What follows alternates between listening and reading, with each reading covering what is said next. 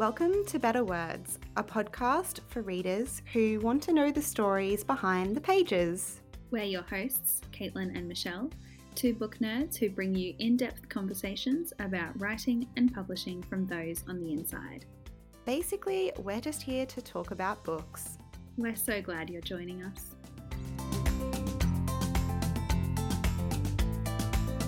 This interview with Renee Watson originally aired in June 2019, and we spoke to her about her middle grade novel What Mama Left Me and the young adult novel she co wrote with Ellen Hagan, Watch Us Rise.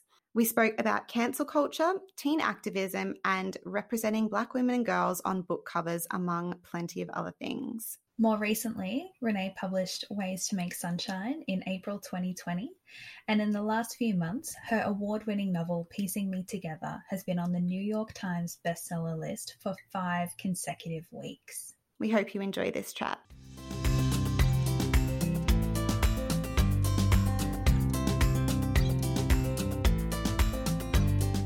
we both really, really loved Watch Us Rise. Oh, it was thank you. amazing. I don't know about Michelle. I think you read it quite quickly, but I actually read it um, on a road trip. So I read it literally in one sitting, in five hours in the car. oh wow. Oh my goodness. I did that with what Mama left me and was like getting really emotional. Oh. I Well, was not prepared So- to feel like so sad and yeah, that Oh, was yeah. that was a real sucker punch of a book.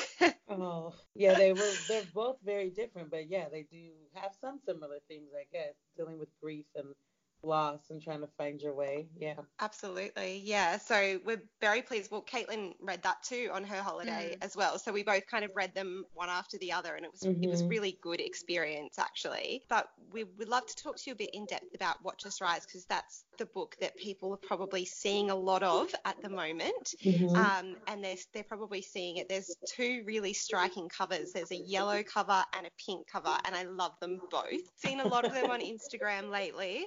Mhm. Um, so that was written with your friend Ellen Hagan. yes. And for those who don't know, it's about two teenage girls. They start their own women's rights club. And like Caitlin said, like we think it's wonderful. It's brilliant for young girls. I wish that we had had these books when we were growing up. Oh, I know. Right? Why did you two want to write this book? You know, I think it's kind of what you just said. We wish that we had uh, a book like this, and and not just like our book, but that we had um, art to look to that would get us talking about these issues. A lot of the adults in our lives didn't necessarily explicitly talk about the intersections of race, class, and gender, or what it meant to be a feminist when we were in high school. So it was a way for us to kind of do the thing that we wish we had, and also to create something that um, celebrated all the young women that we work with that are amazing, um, really smart, talented girls who have a lot to say about what's happening. Ellen and I are good friends in our personal life. We met because we taught together working at um, an organization called Dream Yard and Community Word Project, which teaches poetry to young people. And we had this cohort that we would do poetry, poetry workshops with. So the book is loosely kind of inspired by these girls that we met who were writing poems and thinking about the world, responding to what was happening in the news in these really powerful ways. And we just wanted to write a book that honored their stories um, and that, you know, got people talking, hopefully, about issues that are, we think, important to girls. That's pretty awesome. Yeah. I think. we both would consider ourselves quite feminist and quite, um, I guess, what's the word? Like, I don't know. we're quite across social issues. We like to read across a lot of things. We like to keep up with a lot of things. But I Mhm. still learnt a couple of new things in that, that which is always a pleasure when you learn something from a book. And we totally acknowledge we have lots more to learn. yes. But it was really yeah, it was Yeah, really wonderful absolutely. though that it wasn't it wasn't just um, I guess the surface level stuff that's always talked about. There was a lot Mm. there was a lot in there and um I guess people always slam the younger generation for, you know, being entitled or being too obsessed with technology, but I mean the the fact that you base this on girls that you know too is just so encouraging and Yeah. anyone who doubts the future should read that. Yeah, Ellen and I have been on tour for a, a while now, um, since February, so for about three months. And we've met so many young people who relate to Jasmine and Chelsea and who are starting clubs at their school. And this is before they've even read the book. Like they were already doing this work. And so, yeah, it, it is fascinating to me, kind of the stereotypes and assumptions we can make about young people. And then when I go to these author visits, I meet people who are, you know, super motivated and, and willing and open to be vulnerable and to talk about hard issues and to love each other and really be accepting in ways that I don't know what's happening when I was a kid. I mean, I do know that bullying is a thing and that there is, you know, there's a lot of work that young people need to do. But I have very encouraged uh, just by being on book tour and seeing people from all over the world um, responding to what's happening in their world through art. And it's been really special and powerful to witness that. Yeah. I mean, I think that's just wonderful. It's one of those things, you know, like yes, we, you know, people think all these young people are doing nothing or they're just, mm-hmm. you know, maybe not as well educated or anything as adults supposedly are. But the second you start talking to someone, you realize that's completely wrong. So yeah. it's amazing. Was there any challenges for you guys working together? Like, how did you actually go putting this story together with these two characters? You know, it's so interesting. This has really been one of the best writing experiences I've ever had. Uh, writing is such a solitary thing. So to yeah. be in it with a partner was uh, refreshing for me and very new, and I loved it. So Ellen and I would meet um, at her apartment in New York City, and we spent the first maybe 30 minutes talking, checking in with each other. What's going on in your life? How are you? What are you watching? What are you reading? What are you caring about right now? Just so that we could kind of uh, warm up a little bit to each other and think about the current issues that were on our minds or what we were witnessing and seeing. And then we'd plot a little bit. We had like post it notes that we would make on her table. We'd spread them out and write like the big idea of each chapter and kind of, you know, with post it notes, you can move them around. And so we would puzzle it all out and make a plot line. And then write. I would write Jasmine's character, um, her chapters, and she was Chelsea.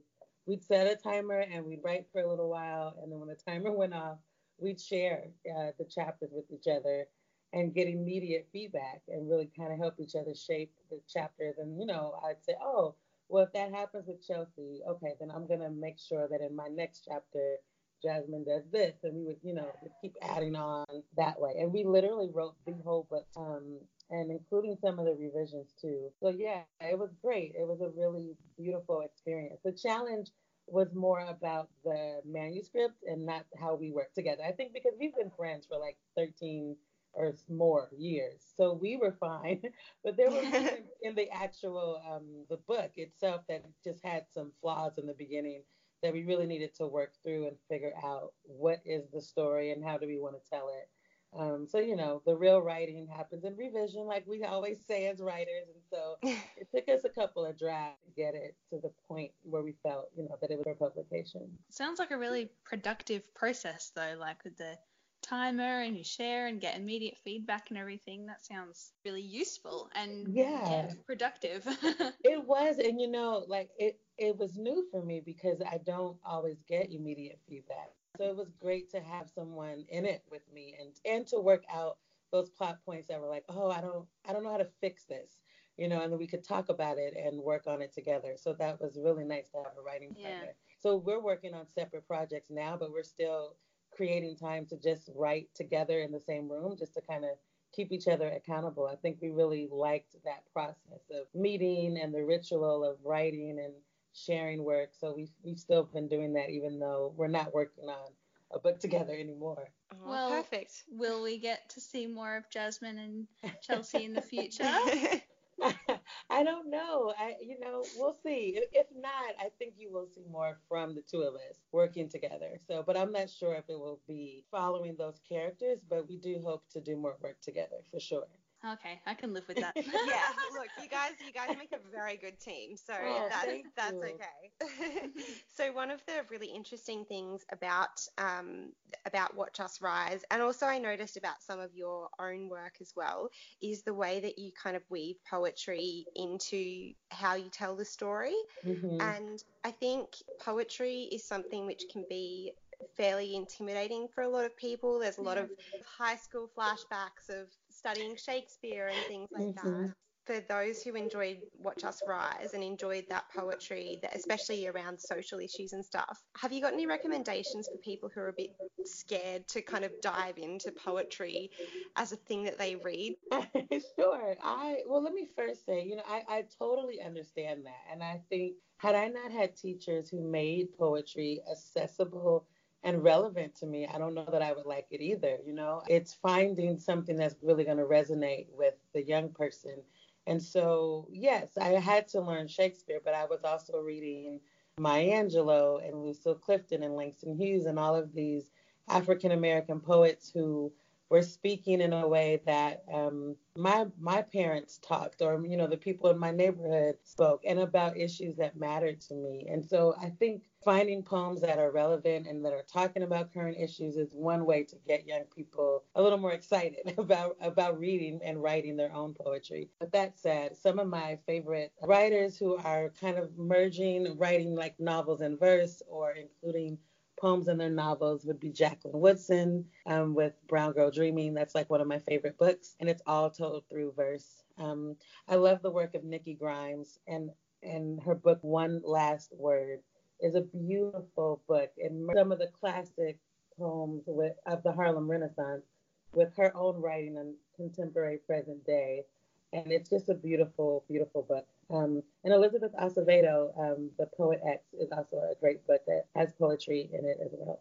Wonderful, thank you. I'm, I'm Yeah. definitely going to be adding some more poetry. I, I've only really read Kate Tempest, and I really, really love Hold Your Own, um, and love the way that kind of retold the Greek myth and stuff. So I'm keen to sort of get more, but it is hard to find people that, yeah, sort of Yeah, more You don't know accessible. where to start.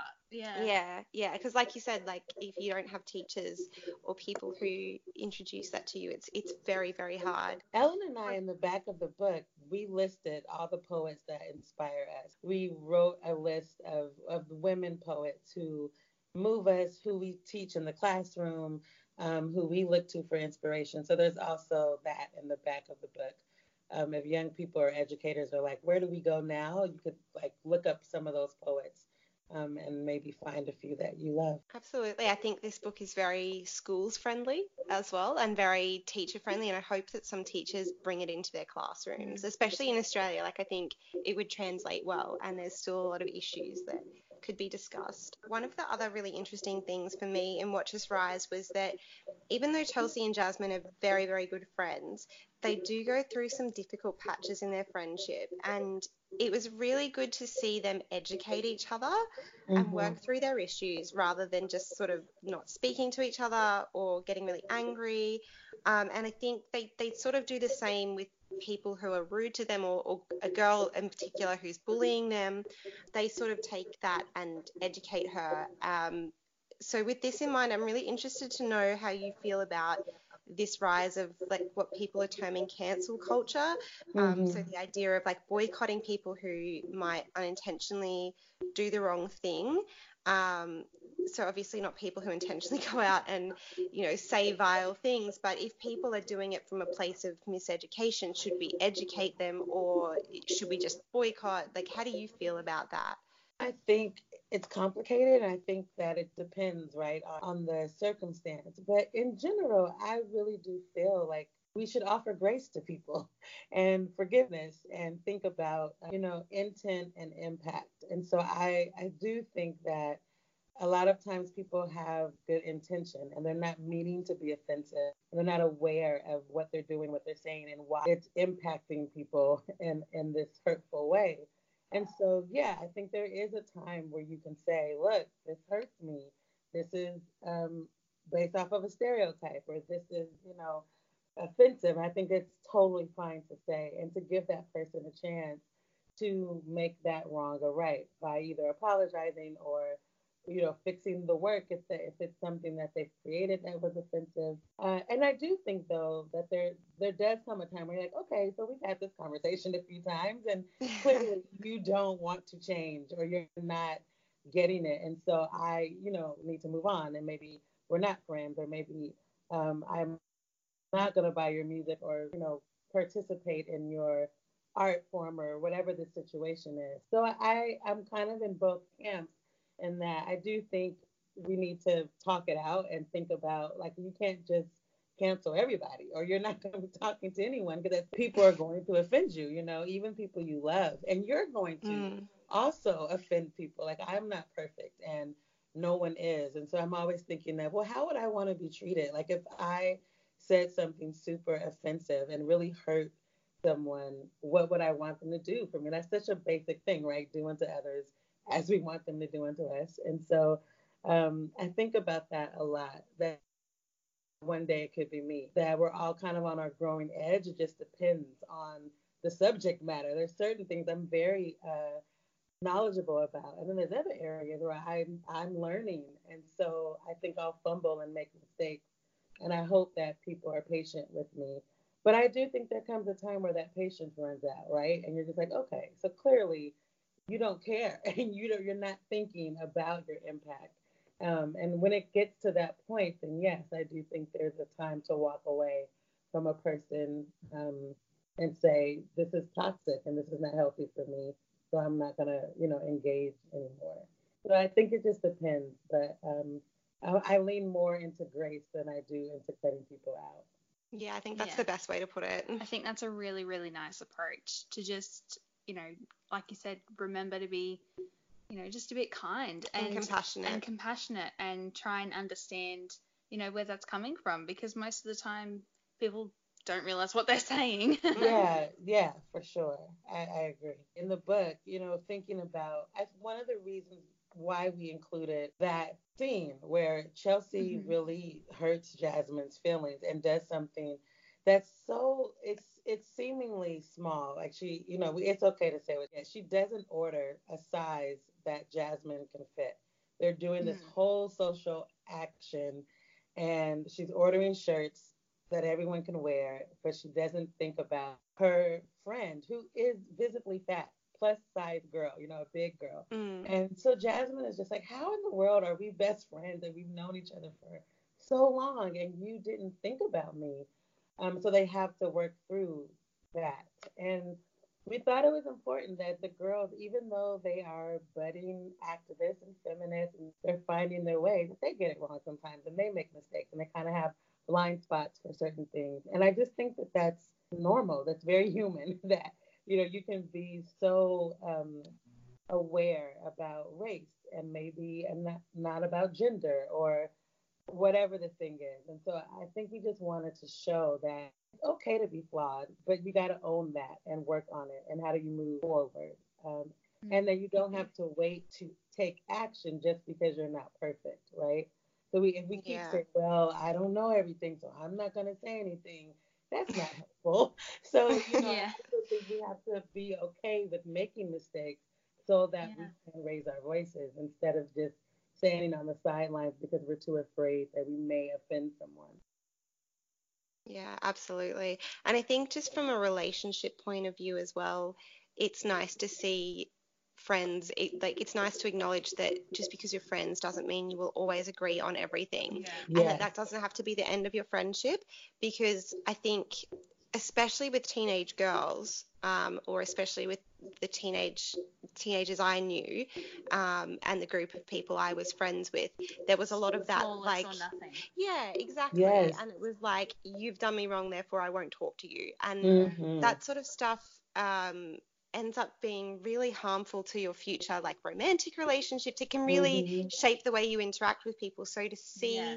that as an example in young in a, in a book for young audiences was really mm-hmm. nice because it also yeah. shows the same with romantic relationships as well. You might have this wonderful bond and connection, but no one is perfect. So right. you've got to work through that and it is it is work and yeah, I just really appreciated seeing that in a in a young adult book in in the way it's done. It's so nuanced as well, and mm. kind of tackles it, like you said, from the activist point of view, but also from a, just a general relationships point of view. Mm-hmm. Yeah. It was really really good. So as as you were just saying before, the intersection of a lot of different social issues is something that's explored in Watch Us Rise and, and in a lot of other other work that you've done as well. And obviously your work is, is very diverse. It's um, you know, your lived experience and that of the people that you know. There's a lot of discussion, I guess, in the publishing industry about publishers being the gatekeepers. So I'm just curious to know have you ever had any pushback or hesitation from publishers when it comes to the subject matter of your work?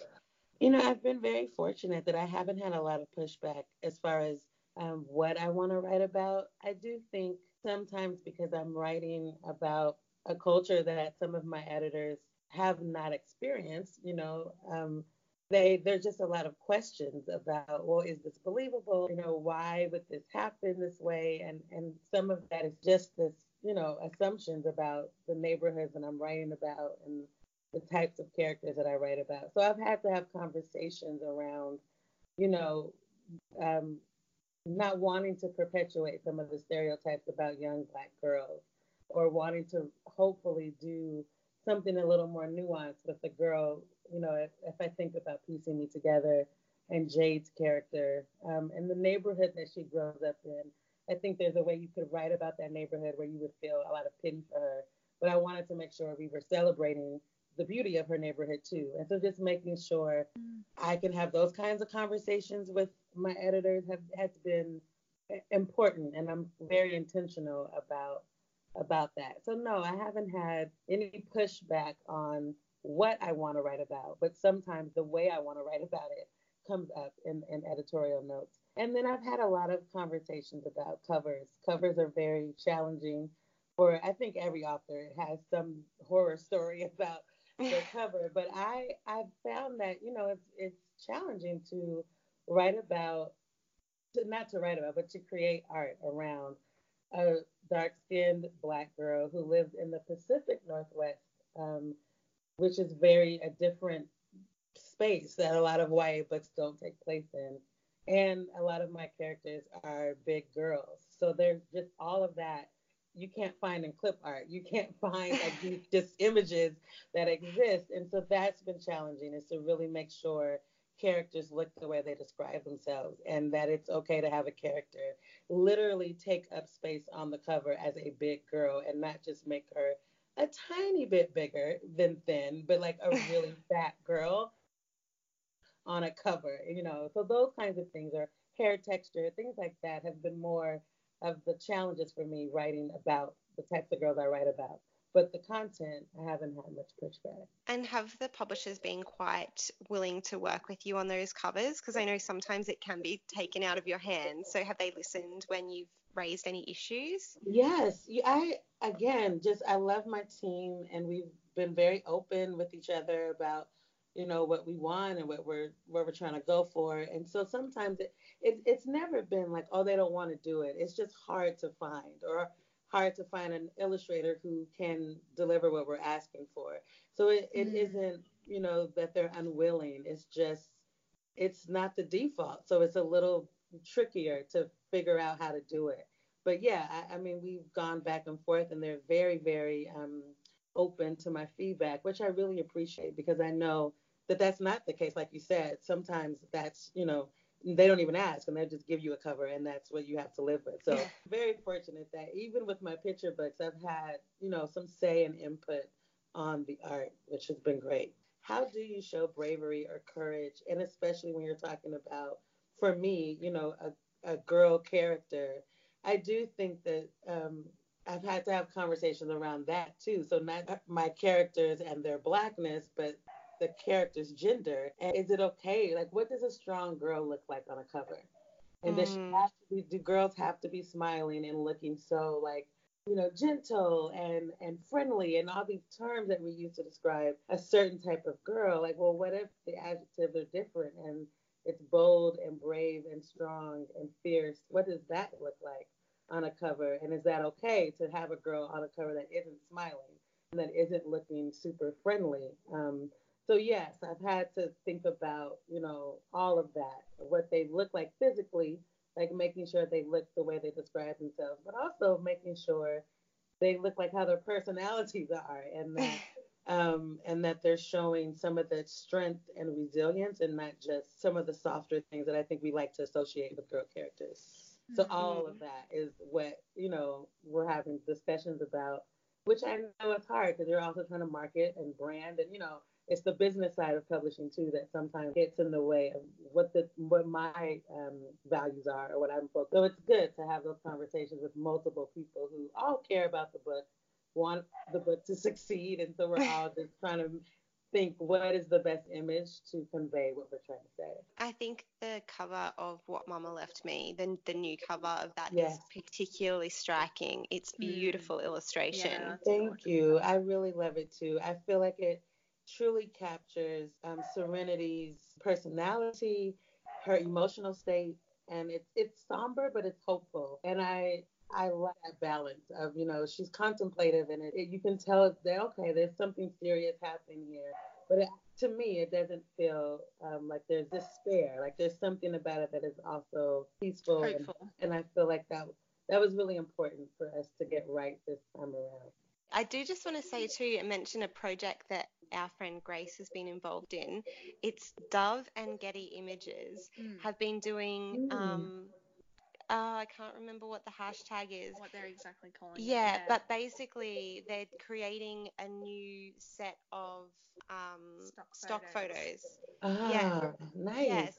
So our friend Grace has um, a shaved head and she had a brain tumor, so she has scars on her head from her operations. And you know, mm. the photos are really striking because she's there with her scars, and she's been used, I think, on like two or three different cosmopolitan stories so mm. far about you know like the best moisturizers for your skin or mm-hmm. you know stuff mm-hmm. like that. So. Yeah um, I think projects like that are really cool as well because yeah. it's basically saying like we want to see more people like us, so people with scars or yes. people who are different sizes, people with different skin colors, people mm. who have different hairstyles, people with disabilities. Like, yes. it's really Humans. cool. Actually, there's another brand in Australia too called um, I think it's Modibodi, which does mm-hmm. like the period underwear and stuff. But the oh, reason yeah. their ads have caught my eye is because they also do leggings, and on one of their ads there is a girl um, with a prosthetic leg running in the leggings, and I mm-hmm. see that every time, and I'm like, that is so cool. I've actually seen that one. Yeah, I don't know. Like it keeps coming up on my Instagram feed, probably because I follow so many feminist things. I don't know. It's like it's like, hmm, you'll want period underwear. Um, mm. But I keep seeing that, and every time I see it, I think that is so cool. I want to support yeah. your brand, yeah, because you support diversity. Right, right. It's so important. So yeah, I'm so glad to hear that. That's amazing. You are a writer, a teacher, a performer. How do these various, you know, professional, I guess your various professions, various roles influence your writing? Hmm, I think the first thing that that comes to mind is that most of my work has been with young people, and, and that ranges from, you know, the little ones that are picture book level and all the way through early college. And so I've, I've been a teacher for many years, not a full time like classroom teacher, but a guest poet in the schools teaching poetry workshops with young people, always centered around some type of social issue where the young people were reading the news and um, watching the news and then creating art in response to what they would see or celebrating the everyday heroes in their neighborhood and the local history. So, so much of what I did in my professional life before becoming a full time writer was the work that ended up inspiring a lot of the stories that I tell now as an author. So, yeah, it goes very hand in hand for me. Um, the young people that I've worked with over the years have definitely inspired me to write and and also inspired me to be a better person like just to really think about living what i teach and not just asking young people to raise their voice and do something but for me to do that too. So in my own personal life outside of the book i've had to challenge myself to you know you can't just go out and do these visits with young people and try to get them all excited and pumped up to go change the world. What are you doing in your local community? And so I've had to think about that a lot and and make sure that I'm, you know, trying to live by example and not just by what I say. I mean, I guess that's a good reminder. The kids you yeah. teach sound so awesome, by the way. Yeah. they are. I mean, you know, they're kids, so it definitely is challenging. And and I don't do that work as much as I used to because I, my writing has me, you know, traveling more, and, and I needed to be consistent in their lives. So I don't teach like I used to. But um, yeah, they are amazing. And even the ones who like would start off telling me that they hate writing and they didn't want to be in the class or just had a lot going on and for whatever reason could not emotionally handle being, you know, that vulnerable on the page. Still, there was some type of connection with all of my students that taught me how to be either a better teacher or you know to learn patience and to understand that it's not always about me you know, like as, when you come into a, a situation, you come into a class, you have your lesson plan, you're so pumped and excited, you think it's amazing, and then you start teaching it and you realize that half the class is checked out. You can either go one way of being like, oh, what's wrong with the kids of today? They just don't care about, you know, learning and all these things. Or you could ask yourself, like I had to ask myself, well, what am I doing that's making them bored? Like, why are they not mm. engaged? And how can I bring something to the table that's going to make them sit up in their chair and really want to participate in my class? And so I've definitely had reluctant writers, reluctant readers, students who were very hard and challenging to work with, but I I wanted to look at that as like, well, what can I do to bring them into the class instead of kind of push them further out? Most of the time, something else was happening that I had no idea about home life, you know, friendship mm-hmm. stuff that they were just carrying into the classroom. So I try to make um, a container for their emotions and say, okay, well, bring that in and let's talk about it and let's make art around it. And I think that was why it was successful for me to be, you know, to teach with young people um, was because I respected their lives, even though they're young lives, they are lives, and they are mm-hmm. their sadness is real, their anger is real, and um, their joy is is real. And so I wanted all of that, and wasn't asking them to leave their personal lives outside the door. Oh, you sound like Again, such a wonderful teacher. Just a wonderful Gosh. approach.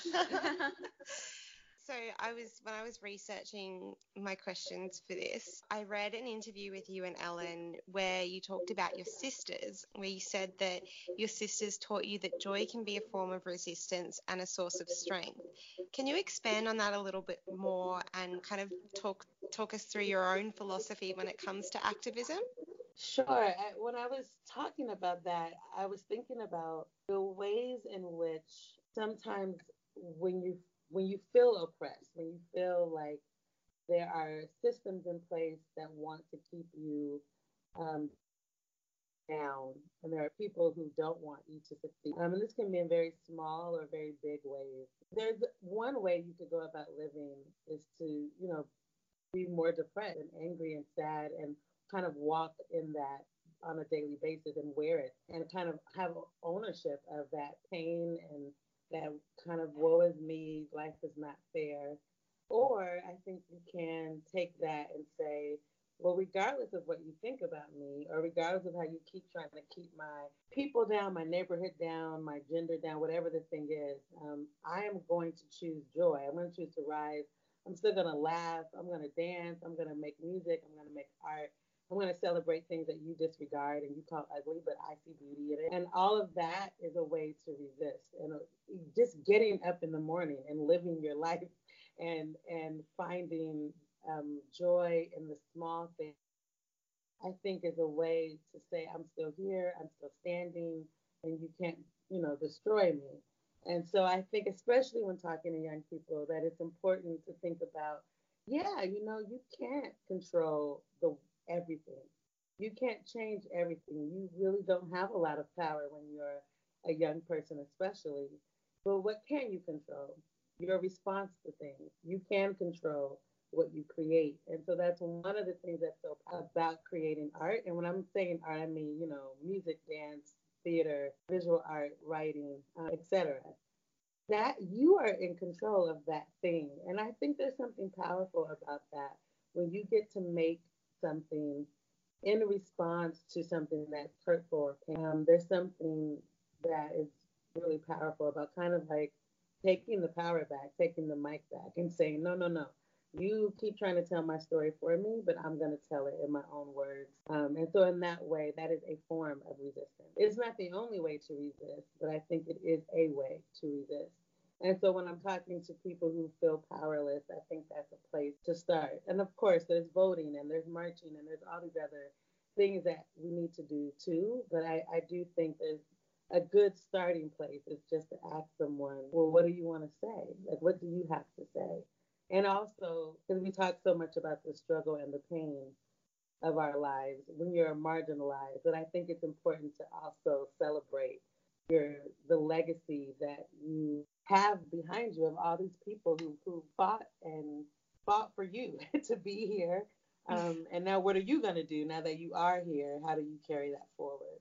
So that's where that was um, coming from. And that's kind of what I think about activism in general. I think there's so many ways to be an activist. And I try not to be, I try not to be judgmental or uh, kind of didactic about it, right? Because everyone is different. And so your personality will also dictate what you feel comfortable doing. Um, I just want you to do something. Like I, you know, it's like define, figure it out. If it's art, if it's marching, if it's making phone calls to your, you know, leaders who are in power, whatever you feel comfortable doing, do something and don't just sit in silence and watch things happen. Get involved in whatever way you can. Oh, I just feel so inspired and empowered and yeah, it's kind of like I wish I'd had you as a teacher. Like, oh, you sound so awesome as a teacher. It's oh just wonderful. Goodness. and you're such a good speaker. Like we've just been sitting here, like listening. Like you, everything has been so well said. And the main thing, um, I think that you know I felt felt in your work too, and I felt talking to you, and and you've mentioned a couple of times is that compassion and grace for other people yeah, and i think that kindness. that yeah i think that's like in if all of us can be activists in our own way, but I think keeping those values top of mind um, will make for a nicer society in general. So it's just been wonderful to hear you talk about that. Thank you for listening to Better Words. You can chat to us on Instagram at Better Words Pod. And follow me, Michelle, at Unfinished Bookshelf. And me, Caitlin, at Just a Bookish Babe. If you liked this episode, please share it with a book loving friend and leave a rating or review.